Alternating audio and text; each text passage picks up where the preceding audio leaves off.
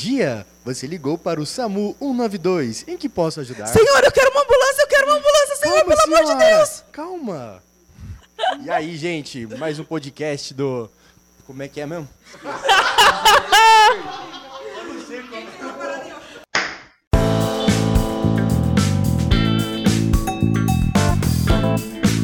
Fala galera, sejam bem-vindos a mais um episódio do Entre uma Parada e Outra, o podcast da Residência de Medicina de Emergência da Escola Paulista de Medicina do professor Aécio Góes. Sejam muito bem-vindos, hoje estamos num episódio um pouquinho diferente. Estou aqui, como sempre, com o meu co-host, Joãozinho. Oi, Amanda. E aí, galera? E hoje o Diego abandonou a gente. Mais uma vez que o Diego abandona a gente, deixa tudo pra gente fazer do jeito que a gente quiser. Da semana que vem ele volta bravíssimo. E aqui hoje estamos com a presença ilustre dos nossos residentes, que são APH também, pessoas que adoram trabalhar no pré-hospitalar. Estamos aqui com Tatazinha. Fala oi aí, Tatá. E aí, pessoal? Alanzinho Fala, galera, tudo bom? e Nainai. Oi, gente. E hoje a gente trouxe um episódio um pouquinho diferente. O João está revoltadíssimo com esse episódio, mas vamos falar um pouquinho sobre APH e como que foi a escolha dos meninos de trabalhar. Como vocês sabem, a APH é uma área da medicina de emergência, né? uma área importantíssima que, infelizmente, no Brasil ainda não é dominada por, por especialistas. Então, a gente veio conversar um pouquinho sobre como é a trajetória deles, por que, que eles escolheram trabalhar no APH, o que, que eles mais gostam, o que, que eles não gostam. A Amanda começando já bem. enfiando a faca em todo mundo. Tipo, "Ah, não é dominada pela gente, tá fazendo coisa errada aí, o pessoal. Se não for para causar, eu nem venho. Eu acho Tá. que essa, essa é uma boa, um, uma boa, come- um bom começo de conversa pra gente falar de APH. Ah, essa pergunta de você é, é- a APH é parte da, do contínuo da emergência? Como que você vê a, a emergência dentro do, do APH? Vou começar com o Alanzinho. Bom, é, isso aí é, é bem interessante, né? Que eu sou uma prova disso aí, que comecei o- o- a trabalhar no SAMU antes mesmo de começar na residência, né? Então eu acho que eu já sou um próprio reflexo aí do que da carência do que a gente tem de profissionais capacitados aí dentro do, do, do SAMU, dentro do pré-hospitalar, né? Do grau. É, mas assim, embora o grau já, já, já tenha uma qualificação técnica mais exigente, assim. Mas de forma geral, o que a gente vê por aí no Brasil afora é pessoal que aprendeu a fazer uma intubação, a reconhecer um pouco um paciente grave, ah, pronto, já vai trabalhar para o SAMU lá. E o pré-hospitalar é um mundo completamente diferente de, de- do que a gente tá, do que a gente imagina que é na verdade, né? Acho que dentro das residências assim, que talvez a residência de emergência é que, tá- é que esteja mais focada numa preparação para um, para um conhecimento, para atendimento pré-hospitalar assim, né? Não sei, acho que cirurgia geral, mas vai muito da, a depender do próprio residente também, sei lá. Agora, a emergência, a gente tem matéria realmente de pré-hospitalar, eu acho que é uma matéria, é um, é um, uma- um âmbito que muita gente da emergência gosta de trabalhar, né? A grande questão, né, que a gente mais vê as pessoas falando é ah não, mas se morreu no pré-hospitalar é porque estava grave. Então muita gente ainda pega o, o- esse trabalho com essa ideia de que não, se acontecer qualquer coisa a culpa não foi minha. Então é uma segurança boa para quem quer começar, mas a gente que trabalha com isso, né, que estuda, que se, se especializa para isso, se sente muito triste de ver que uma área que poderia fazer tão bem para o paciente, né, é um momento crucial. Você vê que o trauma é um paciente que antes do trauma ele era um paciente ok, né, era um paciente é, normal, não tinha nenhuma doença. Às vezes o paciente ele precisa de um atendimento rápido ali e talvez esses 10, 15 minutos do, do transporte dele, você fazer alguma coisa boa vai fazer a diferença na vida dele. Então a gente precisa de realmente pessoas especializadas, os melhores que a gente puder no pré-hospitalar, porque o intra ele é só um contínuo, né? Ele só continua o trabalho. E aí, Tata, o que, que você acha desse assunto? Como é que foi a sua escolha também? Então vamos lá. Realmente, a gente vê que no APH, eu, por exemplo, tenho muito, muitos colegas assim recém-formados que saíram já da faculdade e entraram no serviço de APH, tanto é, é, serviço assim de remoção, que é um serviço de APH menos complexo, mas é APH, ou até SAMU. Tem uma colega que trabalhou anos no SAMU, sem nenhuma especialização, sem ter feito nenhuma residência. E não tem como a gente trabalhar em APH sem fazer, eu acho que a, a, melhor opção seria emergência mesmo, é, residência de emergência. O, o Alan até comentou é, de cirurgia geral, mas eu acho que não capacita tão quanto a emergência, porque. Por... Alan interrompeu o podcast aqui, galera. Vai lá, Tatá, continua. Então tá, vamos lá. Eu acho que a residência mais é, que capacita mais para o APH é a residência de emergência, porque a gente roda, é, a gente aprende a manejar todo tipo de paciente, desde gestante, é, desde trabalho de parto até pediatria, quanto trauma. Então, cirurgia geral até capacita de, uma forma excelente para trauma, mas não para o restante. Então, eu acho que é inadmissível uma pessoa hum, sem experiência trabalhar é, em APH.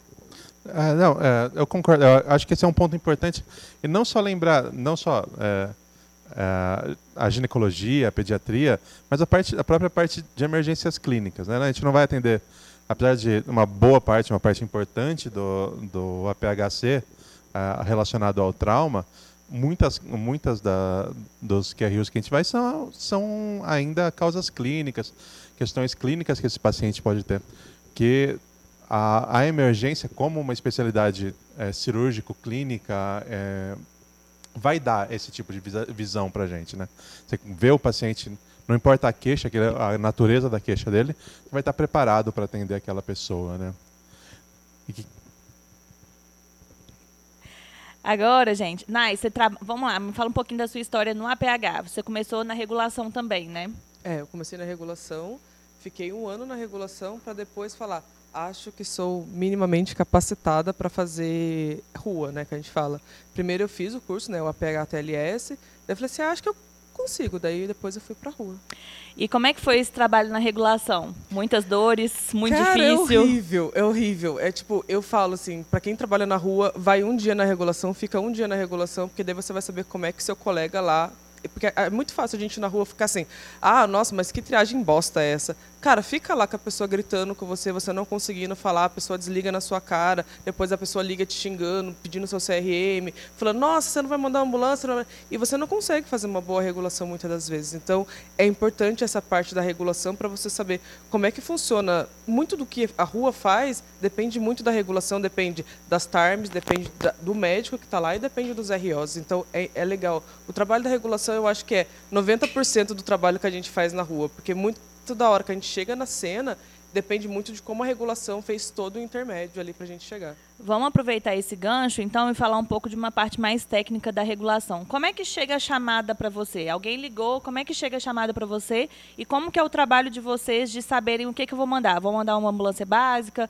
Vou mandar uma, uma avançada? Vou mandar uma com enfermeiro? Como é que é? Tá. é quando a pessoa liga o 92, né, que é para o SAMU, que é o que a maior parte de nós trabalhamos, é, ela vai falar primeiro com a TARM. A TARM é a pessoa que vai pegar o endereço, vai pegar mais ou menos a parte clínica. Então, ah, mais ou menos o que aconteceu, qual é a idade, qual é o sexo, se é uma criança, se não é, e ela vai falar com o médico, que daí é a nossa parte. Ela vai dar um breve resumo e vai passar para a pessoa que está no telefone. E daí a gente vai conversar com a pessoa, vai ver se é clínico, se é trauma, se é pediátrico. E daí, a partir do que a pessoa falar com a gente, a gente consegue direcionar. Ah, posso mandar uma ambulância básica, porque é algo mais tranquilo. Eu preciso mandar uma ambulância que tenha um médico, porque é uma coisa extremamente grave, então eu preciso fazer uma intervenção rápida na cena e daí a partir disso a gente coloca, o médico da regulação é quem coloca se é a partir do protocolo de Manchester, se é vermelho, amarelo, verde, laranja ou, ou azul, e também coloca qual é o tipo de veículo, se é uso ou se é básica, e também coloca como que vai ser o transporte, se vai ser código 1, código 2 ou código 3. Então é como que vai se transportar a partir das ruas da cidade que tiver. E a partir disso o médico vai falar, olha, RO, acabei de fazer isso aqui, o RO é o regulador, o rádio operador, e daí o RO que vai chamar a ambulância e falar, ambulância tal, tem uma tal ocorrência que você precisa ir. Então é o RO que vai falar qual é a ambulância que está mais perto e vai mandar a ambulância. Agora vamos para a galera que trabalha realmente no, no, no transporte, né? Que vai até a ocorrência.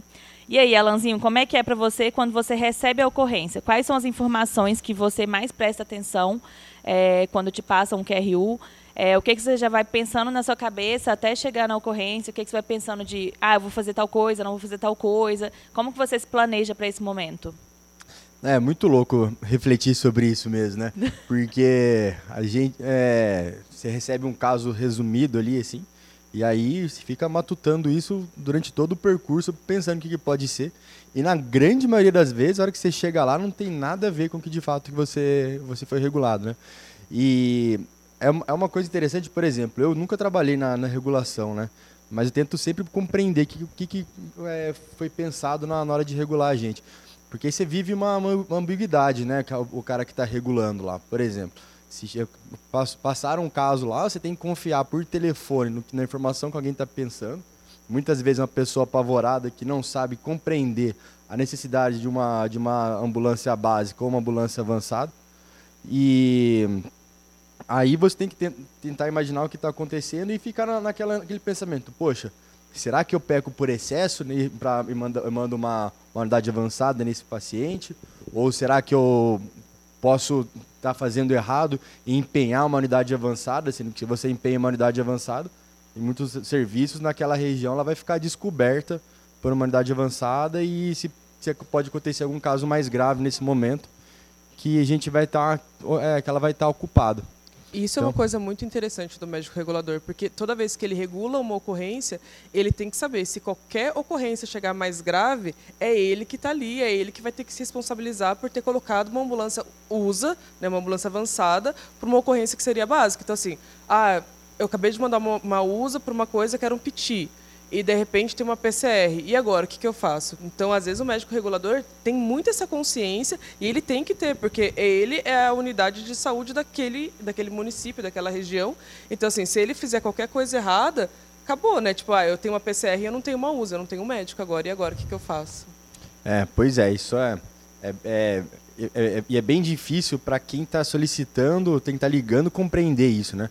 O cara que liga pode ser um caso básico, mas a pessoa tá com um familiar ali, que nem é uma coisa tão grave, mas para aquela pessoa é o caso mais grave do mundo. Isso a gente pega no nosso dia a dia também, né? não só no pré-hospitalar, como no intra-hospitalar. E aí basta a gente tentar conseguir compreendendo isso. É, eu acho que esse é um ponto importante que você coloca. Da... Existe uma imagem que, que eu acho super legal, que a gente nós somos pessoas estranhas, né? A gente gosta de estar na sala de emergência. As, as pessoas normais não, não gostam de ir para lá, né? A, a emergência, tanto pré-hospitalar quanto hospitalar, ele em geral é o pior momento da vida daquela pessoa, né? O pior dia que aquela pessoa está tendo na, na, vida dela. Então, apesar da gente gostar lá, de estar lá, a maior parte das pessoas não gosta. E o paciente, especialmente quem está acompanhando uma pessoa que está num, num, quadro, num quadro grave, um quadro agudo, sempre vai ver como o quadro de maior gravidade necessitando todo o cuidado que ela pode receber, né? Então, um problema que a gente tem, o grau segue a, a regulação bem semelhante do SAMU. A diferença é que a gente, quem faz a regulação de uma forma geral, até a decisão de de transporte avançado ou básico, quem, é, que no caso no, no grau é a unidade de, de resgate, quem decide isso é o cabineiro mesmo. Né? A, o médico da regulação consegue entrar em contato, entrar em contato com hospitais, entrar em contato com a vítima, entender o que está acontecendo para passar informações para a USA. Mas, em geral, quem faz a decisão, não, esse é um caso que precisa de USA, é o cabineiro mesmo. Ele vai ver de uma forma geral e vai enviar. Normalmente no grau a gente tem uma vantagem que tem as mobs, né, a unidade de, de, de moto, você consegue mandar elas antes. Se não for necessário, a USA, a USA vai estar no meio do caminho ainda quando as mobs chegarem e avaliarem. Mas eu acho que isso é uma coisa importante para os pacientes também, que ele, ele vê aquilo como uma situação complicada, uma situação que ele não vai ter tanta é, habilidade de, de entender. E o, quem estiver fazendo a regulação consegue ajudar até o, o, a pessoa nesse ponto, né? Discutir, conversar, dar os primeiros passos do atendimento. Boa. E Tata, conta pra gente por que pré-hospitalar? Da onde que veio a decisão de vou começar o pré-hospitalar? Você começou durante a residência mesmo, né? Foi, eu comecei foi em foi no finalzinho do meu R2, isso, finalzinho do meu R2. E eu sempre, assim, desde quando eu lembro que eu, que eu era pequena, é, eu morava perto do corpo de bombeiro, quando eu era criança.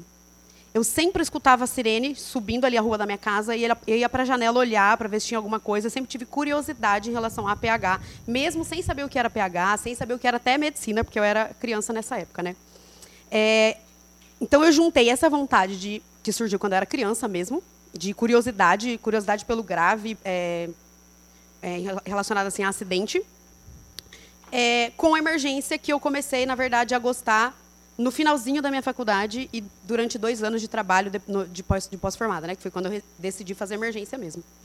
Foi isso.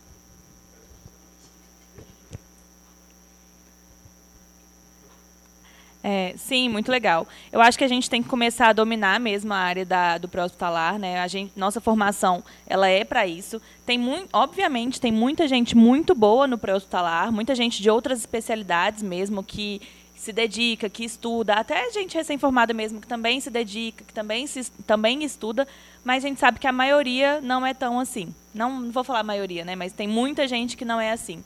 É, já pegamos muitas ocorrências no Intra que foram passadas que você fala, cara, como que isso aconteceu, por que, que isso aconteceu. É, e muita gente que a gente recebe muito bem também. Então a gente precisa espalhar essa palavra, porque as pessoas acham que pré-hospitalar é qualquer coisa, é só fazer o transporte, então é 15 minutos. Mas tem muita coisa que a gente pode fazer nesses 15 minutos, né, João? Inclusive, eu acho que essa ideia do João, a gente pode discutir muitos episódios ainda de o que pode ser feito no pré-hospitalar ou não. Ah, sim, é. eu sou eu sou um defensor ferrenho do, do stay and play. Eu gosto de, de pré-hospitalar. Eu acho que é, é, é um lugar. A, a, gente vê isso em alguns serviços mais bem estruturados.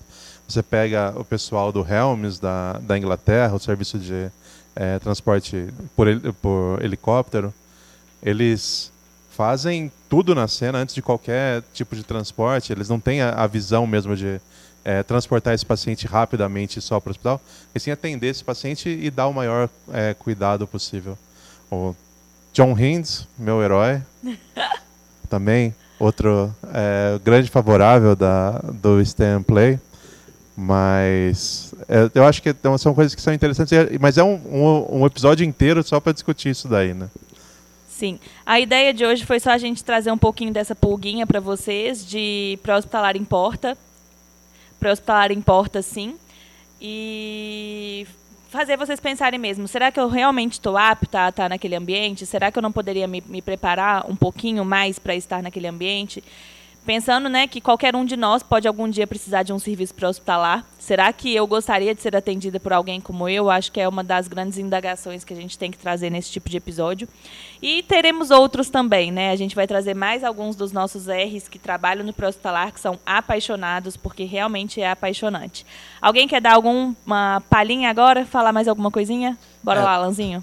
Bom, só para comentar assim, né? Eu, eu, eu, como comentei, eu já eu comecei a, a, a trabalhar no pré-hospitalar até antes de começar na residência, assim, mas hoje é completamente diferente a abordagem, a visão que eu tenho do, do, do, do meu atendimento na, atualmente, assim. Principalmente depois que eu rodei no estágio do grau, assim, né? Algumas, algumas coisas que aconteceram na minha residência assim, mudaram completamente meu jeito de, de pensar. Todo mundo ama o grau, né? Ah, tem como.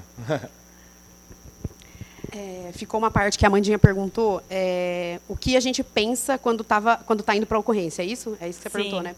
Acho que a gente não comentou, mas no meu caso, é, quando cai a ocorrência, eles lançam lá, dispneia. Pelo menos no, no, no SAMU que eu trabalhava, eu não trabalho mais.